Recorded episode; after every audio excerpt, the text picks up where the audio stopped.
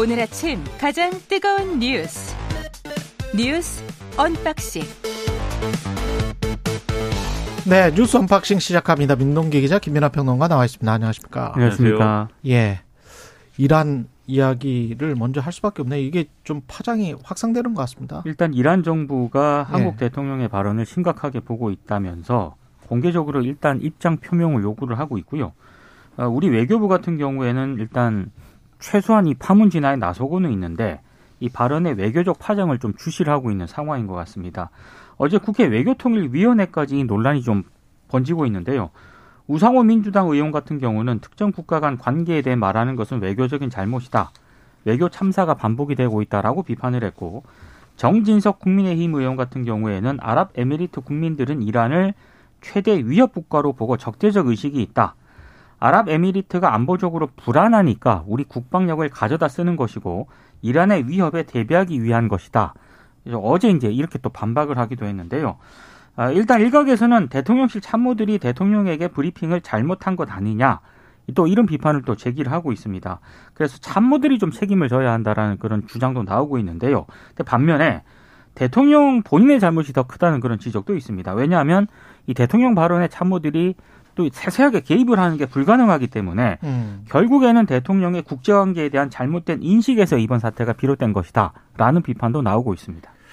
이제 대통령이 이제 해외 순방 과정이나 또 특히 군 해외에 파병된 군 부대 이런 좀이 민감할 수 있는 대목에 대해서는 마인드를 좀 바꿔야 될 것 같아요. 왜냐하면 대통령이 아무리 성실하게 뭐 보고를 받고 자료를 통해서 판단하고 그렇다 하더라도 여러 가지 말을 하다 보면 그 잘못된 말이 다- 사람이기 때문에 나올 수 있는 거거든요. 그러면 그런데 그렇게 잘못된 말이 나왔을 때 이렇게 외교적 파장이 커지고 음. 그게 우리 국익 훼손으로 이어지는 거는 뭐 당연한 거 아닙니까? 그러니까 앞으로는 이런 마인드를 좀 바꾸어야 된다. 그래서 오히려 이런 자리일수록 말을 조심하고 특히 이제 다른 나라의 어떤 다른 나라 간의 관계에 대해서 이렇게 함부로 얘기하는 그런 것들은 이제 없어야 된다. 그 점을 이제 명심을 해야 될 것 같고, 그 다음에 이 문제를 수습하는 데 있어서 저는 이제 뭐 이게 예를 들면 우리가 어떤 정책적으로 앞으로 이란을 뭐 적대하겠다고 뭐 한 건 아니잖아요. 물론 이제 민감한 사안이 여러 가지가 있습니다만, 예를 들면 이란이 이제 석유 대금을 뭐이 언론에 많이 보도가 되더라고요. 우리가 이제 70억 달러? 그렇죠. 예. 갖고 있는 게 또 있고 예. 여러 가지 맥락들이 있기 때문에 결국 국익이 위축되는 그런 과정이 있다라고 하고 있습니다만 우리가 잘 해명해야겠고 이란에 대해서. 이게 뭐 일종의 뭐 일종의 이제 이 말에 대한 리스크이지 어떤 정책적인 것이 아니다라는 거를 설득하는 게 중요하겠는데 국내적으로는 예를 들면 정진석 비대위원장 같은 경우에 이렇게 이 사실과 완전히 다, 이 같지 않은 그러한 이 맞지 않는 그런 발언을 하고 이런 것들은 국회에서 이런 걸 가지고 이렇게 하는 거는 제가 볼 때는 자제해야 될 것 같고요. 오히려 외교부 차관에게 자꾸 이렇게 물어보는데 정진석 비대위원장이 그 중동 전문가는 아니잖아요. 그렇죠. 잠시 후 3부에서 한양대학교 이희수 교수와 지금 중동에 가 계시거든요. 네. 그래서 사실은 6시 한 반쯤에 지금 녹음을 하고 제가 내려왔는데 그 상황을 들어보시면 어, 팩트 자체가 아닙니다. 네. 예. 그래서 그- 팩트 자체가 음. 아니기 때문에 그 정확하게 전문가들의 이야기를 들어보십시오. 그렇죠. 예. 마무리하자면은 외교부 음. 차관을 또 너무 괴롭히지 마라. 외교부 얼마나 지금 곤란하겠습니까? 예. 여당이 오히려 여당의 역할을 분명히 해주길 바랍니다. 아랍에미리트와 이란은 지금 현재 최대 교역국이랍니다. 그렇습니다. 예, 최대 교역국이라고 합니다. 예. 지금 저 검찰이 김성태 전 쌍방울 회장 13시간 동안 조사를 했고요. 조사를 완료를 했습니까? 오늘 오전 0시쯤에 종료가 됐습니다. 예, 구속영장은 청구할 것이고. 오전에 이제 김성태 전 네. 회장을 다시 불러가지고요. 어, 조사를 또 할 계획인데 네. 에, 오늘 중으로 구속영장을 청구할 것으로 일단 언론들이 예상을 하고 있습니다. 혐의가 너무 많아요. 음. 쭉 불러드리면 횡령 및 배임 혐의, 자본시장법 위반, 뇌물공여, 외국환 거래법 위반. 이제 이거는 잘 안 알려져 있고 여기에 더불어서 이제 대북 송금 의혹, 이재명 민주당 대표의 변호사비 대납 의혹 이런 것들 의혹을 받고 있는데 아, 일단 어제 인천공항에 도착을 했을 때 기자들이 물었습니다. 이재명 대표 혹은 이 대표 측근 누구와도 접촉한 적이 없느냐 이렇게 질문을 하니까 전혀 모른다라고 답을 했고요. 자신 때문에 열심히 일한 사람들이 상처를 받았다. 검찰에서 다 밝혀질 것이다. 이렇게 얘기를 했습니다. 이재명 대표하고는 잘 모른다라고 이제 그런 취지의 답변도 했는데요. 일단 검찰은 쌍방울 그룹의 전환사채 편법 발행과 유통 등으로 부당하게 챙긴 이익이 이재명 대표의 변호사비 대납에 사용됐을 가능성이 있다. 이렇게 의심을 일단 하고 있는 그런 상황인데 이재명 대표는 김성태라는 분의 얼굴도 본 적이 없다. 이렇게 이제 밝힌 적이 있거든요. 예. 근데 어제 수원지법에서 이화영 전 경기부지사의 재판이 열렸는데 음. 여기 증인으로 쌍방울 전 비서실장이 참 증인제 출석을 했는데 어, 김성태 회장하고 뭐 방영철 부회장, 이재명 경기지사, 이화영 전 부지사가 다 가까운 관계였다라는 음. 또 취지의 증언을 했기 때문에 예. 아, 이 부분이 또 어떻게 또 수사에 또 영향을 미칠지 이걸 좀 주목을 해봐야 될 것 같습니다. 그렇습니다. 최근에 이재명 대표와 관련된 사건에서 나오는 사람들은 특징이 뭐냐면 뭐 온갖 사람들에게 다 로비를 하거나 무슨 뭐 사회 이사를 시켜주거나 김만배, 김성태. 그러니까요. 예. 뭐 나오는 이름들의 이 이름도 많고 직업도 많고 정치인, 법조인, 뭐 검, 아. 전직 검사 출신 뭐 쭉 있어가지고 이 쌍방울 그 한국은 예, 이렇게 해야 사업이 되나 봐요. 사회 예. 이사 가운데 검찰 출신들이 진짜 많습니다. 음. 그러게 말입니다. 그래서 이제 이런 것들에 대해서 다 밝혀내는 것이 참 중요한데, 근데 김성태 전 회장과 관련된 사안들은 앞으로 조금 더 지켜볼 필요가 있는 것 같아요. 왜냐하면 일단은 이제 조사가 조사가 조사를 진행하고 나서 오늘 구속영장을 뭐 청구한다 이렇게 되는데. 일단 뭐부터 그러면은 이 지금 이 수사를 해야 되냐면 물론 검찰이 기초적인 거는 다 수사를 해놨습니다만 이분에게 뭘 들어야 되냐면 일단 자본시장법 위반 혐의부터 들어야 되는 거거든요. 그러니까 전환사채 발행 과정에서 있었던 이렇게 뭐 허위 공시라든지 뭐 이런 것들이 있잖아요 지금 그것도 시작을 해가지고 그걸 통해서 발행된 전환사채가 어디로 흘러갔는지 그런 것들이 예를 들면 이재명 대표의 변호사비 대납이라든지 그다음에 뭐 앞서 말씀드린 정치권과의 유착이라든지 이런 것들로 갔는지를 순차적으로 확인할 것이기 때문에 이게 다 무기병이에요. 맞습니다. 그렇죠. 네. 그러면 시간이 좀 걸릴 겁니다. 그 어떤 본체에 해당하는 의혹이 나올 때까지는. 계좌 추적 다 해야 될. 그렇죠. 그렇죠. 예. 그래서 당분간은 요거는 좀 지켜보면서 우리가 얘기를 하는 게 지금 맞는 것뭐 같습니다. 확정해서 말할 수 있는 건 없을 것 같고 김성태 이 사람이 굉장히 좀 흥미로운 사람인데 이따 한 번 더 뉴스 박순봉 기자와 김성태는 누구인가 인물 탐구가 준비되어 있습니다. 기대해 주시고요. 국조 특위 이상민 장관 위증 고발했고요. 야 3당의 단독 보고서가 채택이 됐는데 그럴 줄 알았습니다. 그죠? 예, 국민의힘 의원들은 어제 퇴장을 했고요. 예. 근데 야 3당이 결과 보고서를 채택을 했는데 이상민 행안부 장관 등을 위증으로 고발하는 안건도 의거, 안건도 의결을 했습니다. 음. 일단 이상민 장관에 대해서는요. 어, 일단 모든 그 재난 상황을 총괄 조정해야 하는 컨트롤 타워임에도 불구하고 그 책임을 일선의 소방서장에게 돌리는 등의 책임을 회피하는 태도로 일관을 했기 때문에 윤석열 대통령에게 파면을 요구를 했습니다. 어, 그리고 이제 대통령실 용산 이전에 따른 경호 경비 인력의 비효율적 배치라든가 참사 당일 당국의 마약 범죄 단속 계획 등도 안전관리 부실의 원인으로 또 일단 지목을 하기도 했고요. 어, 그리고 국조특위가 어제 어, 여러 사람을 또 위증으로 이제 고발을 저, 하기로 했는데 이상민 장관 그리고 한호섭 대통령실 국정상황실장 윤희근 경찰청장 김광호 서울경찰청장 등을 특이 위증 혐의로 고발을 하기로 했습니다. 야삼당이 결과 보고서에 자료 제출 미흡을 비롯한 정부 당국의 비협조, 짧은 조사 기간 등 애초 한계를 뛰어넘는 성과를 내지는 못했다. 또 이런 평가를 내리기도 했는데 예, 지금 일단 야3당 같은 경우에는 명확한 책임 규명을 위해서 유족과 생존자가 참여하는 독립적인 조사기구 설치를 요구를 하고 있거든요. 근데 이게 설치가 될지에 대해서는 상당히 좀 미지수입니다. 그러니까 참 이 국조특위가 결국은 이제 이렇게 결말이 난 거에 대해서는 참 유감스러운 대목들이 많은데 마지막까지 또 그리고 조수진 의원 이상한 그러니까 청담동 말이에요. 네. 술집 이야기를 왜 거기서 니- 저기 이게 합리적으로 이해가 안 되는데 그게 왜 여기서 이 국정조사에서 청담동 술집 이야기가 나와야 되죠? 그래서 어제 또 유족들이 거세게 또 항의하고 이러다가 뭐 퇴장을 당하고 누가 정쟁으로 만들고 있는 예. 건지 야당의 국정조사 특위 위원들이랄지 야, 여당의 여당의 국회의원들도 좀 한번 생각을 해보세요. 예. 그러니까 말입니다. 이 국정조사라는 것에 대해서 여당이 이제 어떤 진행 과정에서 나온 여러 가지 의혹이라든지 그리고 어떤 보고서의 결론이라든지 이런 것들이 동의 안 할 수 있습니다. 뭐 정치적인 입장이든 뭐 아니면 뭐 다른 입장이든 간에 동의 안 할 수 있고 문제 제기할 수 있는데 지금 말씀하신 것처럼 그것을 어떤 정치적 공방의 모습처럼 보이지 않게 하는 것은 중요한 일이거든요. 오히려 국정조사에 아 여당인데 저렇게 어쨌든 열심히 참여했구나 그리고 뭔가 밝혀내려고 노력했구나 이런 것들을 유가족들에게 보여주고 신뢰를 얻어야 되는 건데 지금 이게 한참 어긋나는 거예요. 조수진 의원 발언 같은 거는. 그러니까는 조수진 의원이 주장하고 싶었던 거는 뭔가 민주당이 사실이 아닌 거의 내용을 보고서에 담고 이렇게 뭐 주장하는 것은 문제다 뭐 이렇게 주장을 하려고 한 건데 그렇게만 그럼 그 거기에 해당하는 얘기를 하면 되지. 그렇죠. 민주당은 언제나 거짓말을 하지 않느냐라는 식의 그래서 지난번에도 뭐 이 청담동 술자리 의혹이 있었는데 이렇게 얘기하면 네. 유족들이 그거에 대해서 어떻게 듣겠습니까?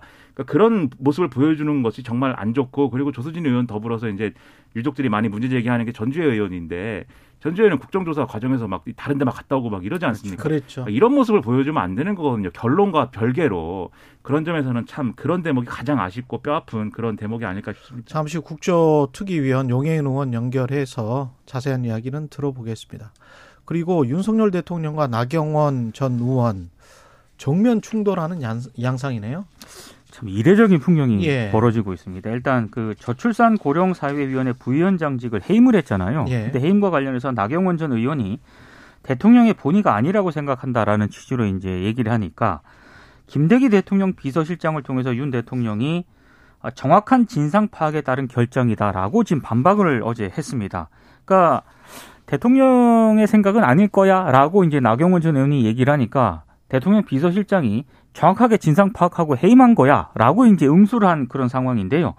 일단 윤 대통령이 사실상 나경원 전 의원은 내 사람이 아니다라고 공표를 한 것으로 일단 언론들이 이렇게 해석을 하고 있고요. 네. 물론 일각에서는 어, 윤 대통령의 노골적인 당대표 선거 개입 아니냐 이런 비판도 제기가 되고는 있습니다만 어, 국민의힘 분위기는 좀 다른 것 같습니다. 여당 초선 의원 어제 여, 48명이요. 성명을 냈는데 말로는 대통령을 위한다면서 대통령을 무능한 리더라고 모욕하는 건 묵과할 수 없는 위선이다. 대한민국에서 추방돼야 할 정치적 사기 행위다. 그러면서 나경원 전. 예. 나경원 전 의원에게 대통령에 대한 또 공식 사과를 촉구를 했거든요. 예. 어, 여기에 대한 나경원 전 의원 측의 반응은 일단 어, 입장문과 초선 의원 성명서에 대해서 특별한 입장이 없다라고 얘기를 하고 있는데 점점 나경원 전 의원이 고립되는 그런 양상입니다. 대한, 대한민국에서 추방은 좀 너무 너무하죠. 아, 좀 이례적인 풍경이에요. 네, 갑자기 저 개그맨 이 김명조 선생님 생각나네요. 지구를 떠나거나. 예, 지구를 떠나거나. 이게 뭐 계속 이제 어떤 공세 수위를 예. 올리다가 올리다가 결국 대한민국 추방까지 나왔는데 예. 그러니까는 저는 이제 이좀 어, 해석을 하더라도 그러니까 대한민국에서 뭐 나경원 전 의원을 추방하다는 얘기는 아닌 것 같아요. 그러니까 뭐 어떤 행위에 대해서 추방하다는 건데 그 행위도 네. 지금 말로는 대통령을 위한다면서 대통령을 무능한 리더라고 모욕하는 것은 묵과할 수 없는 위선. 요게 해방 이- 그렇죠. 추방돼야 된다고 한 건데 그런 적이 있어요? 나경원 전 의원이? 그런 적이 있는지도 의문이고 이렇게 네. 얘기한 게 뭐 이 이분들이 볼 때는 위선일 수는 있지만 그거를 네. 대한민국에서 추방을 해야 되는 일인가요? 잘 모르겠고 그리고 이제 대통령실이 직접 나서 가지고 이렇게 어 때린 것도 이제 이례적이죠. 근데 저는 이제 나경원 전 의원이 좀 말을 잘못 썼다고 보는 게 그러니까는 자신의 어떤 해임이 대통령의 본의 본의가 아닐 것이다라고 얘기를 했지 않습니까? 근데 네. 본의가 아닌 건 아니죠. 이제 본의인데 나경원 전 의원이 주장했어야 되는 거는 오해가 있는 것 같다. 내가 억울하다. 내가 이 오해를 풀고 싶다. 내가 잘해보겠다. 뭐 이런 얘기를 했어야 되는데 본의가 아니다라고 그러면 그건 누구의 의지라는 겁니까? 이상해지잖아요, 얘기가. 그러니까 대통령실이 거기에 대해서 치고 나오는 거거든요. 그러니까 이런 것은 이제 빌미를 줬다고 보지만 어쨌든 전반적으로 나경원 전 의원에 대해서 어, 출마하면 가만 안 두겠다는 식의 어떤 분위기가 막 이렇게 형성되고 있는 그런 국면인 건 맞는 것 같고 그런 점에서 또 하나 제가 상당히 의미심장하게 본 게 홍준표 대구시장입니다. 예, 네. 그렇죠. 그 홍준표 대구시장은 뭐 하루에 중앙 정치에 관심 쏟는 시간 한 30분 정도밖에 안 된다라고 얘기를 했지만 굉장히 무시무시한 얘기를 많이 쓰고 있잖아요 소셜 미디어에 예. 이제 어제도 쓴 얘기를 보면은 뭐 이 나경원 전 의원 이렇게 하면 안 된다 잘못했다 뭐 이렇게 막 얘기를 하면서 마지막에 이뭐 어, 이 건물 투기를 했다는 의혹 때문에 장관이 안 됐다는 얘기도 있는데 아. 그런 것부터 해명해야 되지 않느냐라고 썼거든요. 과연 이것은 무슨 얘기인가 음. 상당히 좀 궁금증을 불러일으킵니다. 예. 당권 주자가 오늘 또 나와요. 김기현 의원이 나오기 때문에 할 말이 많을 거예요. 오늘 이게 딱딱 맞네. 뉴스 그러게요. 방식이네. 네. 최강 시사. 우리의 예. 말을 줄이려는 예. 근데 이제 저는 그 점은 하나 이제 얘기하고 싶은 게 이게 예를 들면 나경원 전 의원의 뭐 건물 투기 의혹이 있어 가지고 전당대회 쟁점이 될 만한 사안이다라고 하면은 나경원 전 의원이 출마했을 때 예를 들면 다른 상대 후보들 측에서 우리가 이런 제보를 받았는데 이거 사실이냐 이렇게 물어보고 나경원 전 의원 그거에 대해서 여러 자기 딴에 뭐 해명할 얘기가 있지 않겠습니까? 음. 해명을 하고 그 결과에 대해서 당원들이 판단하고 그, 그 판단 기준대로 투표를 하면 되는데 지금 이런 얘기가 막 쏟아져 나오는 거는 결국은 나경원 전 의원 출마하지 마라 주저앉히려고 하는 맥락인 거잖아요. 예. 대통령실이 나오는 것도 그렇고 이른바 친윤계 초선들의 행위도 그렇고 뭐 다 그런 거지 않습니까? 그럼 그게 국민들 눈에 좋게 보이겠느냐 이런 게 의문인 거죠. 대통령이 지금 해외에 나가 있잖아요. 예. 근데 비서실장을 통해서 이렇게까지 이제 입장 표명을 한 거는 그렇죠. 단순히 나오지 마라 그 이상의 의미를 담고 있는 것 같습니다. 조심해라는 경고성 나오면 메시지로도 뭐 어떻게 보입니다. 하겠다 뭐 이런 의미까지 좀 내포하고 있는 게 아닌가 예. 그런 생각이 좀 드네요. 진짜 그런 거라면 너무 예. 무서운 세상이고요. 오늘 그게 최- 아니었으면 합니다. 오늘 최초로 준비된 아이템 다 할 수 있을 것 같습니다. 마지막 하나만 마치고 하죠. 민주당 한동훈 법무부 장관을 강력하게 비판을 했습니다. 자기 정치 욕심에 날뛰는 검찰 본당 대표. 야, 좀 워딩들이 정말 정치권의 워딩들은 정말 세군요. 그러니까 한동훈 네. 장관이 이제 어제 국회 출 출석을 하는 길에 기자들 질문을 받았거든요. 네. 그래서 이제 김성태 쌍방울 전 회장과 관련해서 KBS 인터뷰도 하고 막 그랬잖아요. 예. 그 부분을 언급을 하면서 자기에게 유리하게 보도되게 하고 관련자들에게 일종의 말맞추기 신호를 보내는 것은 과거에 자주 있던 일이다. 뭐 남욱 씨도 그랬고 최소은 씨도 그랬다. 이번에도 마찬가지일 것이다. 이렇게 얘기를 했습니다. 말은 법무부 장관으로서는 참 부적절했어요. 그러니까요. 예. 그러니까 이게 설사 특수관계라 하더라도 예. 그 검찰이 수사 결과를 통해서 밝혀야 될 일이지. 어떤 범- 거로 또 특정 사건에 관해서는 말하지 않겠다 이러잖아요. 그렇죠. 그러니까 예. 법무부 장관이 이런 식으로 공표를 해서 정치적 논란을 자초하는 게 적절하냐 이런 비판이 제기가 되고 있는데 음. 여기에 대한 또 민주당의 반발이 굉장히 강력했습니다.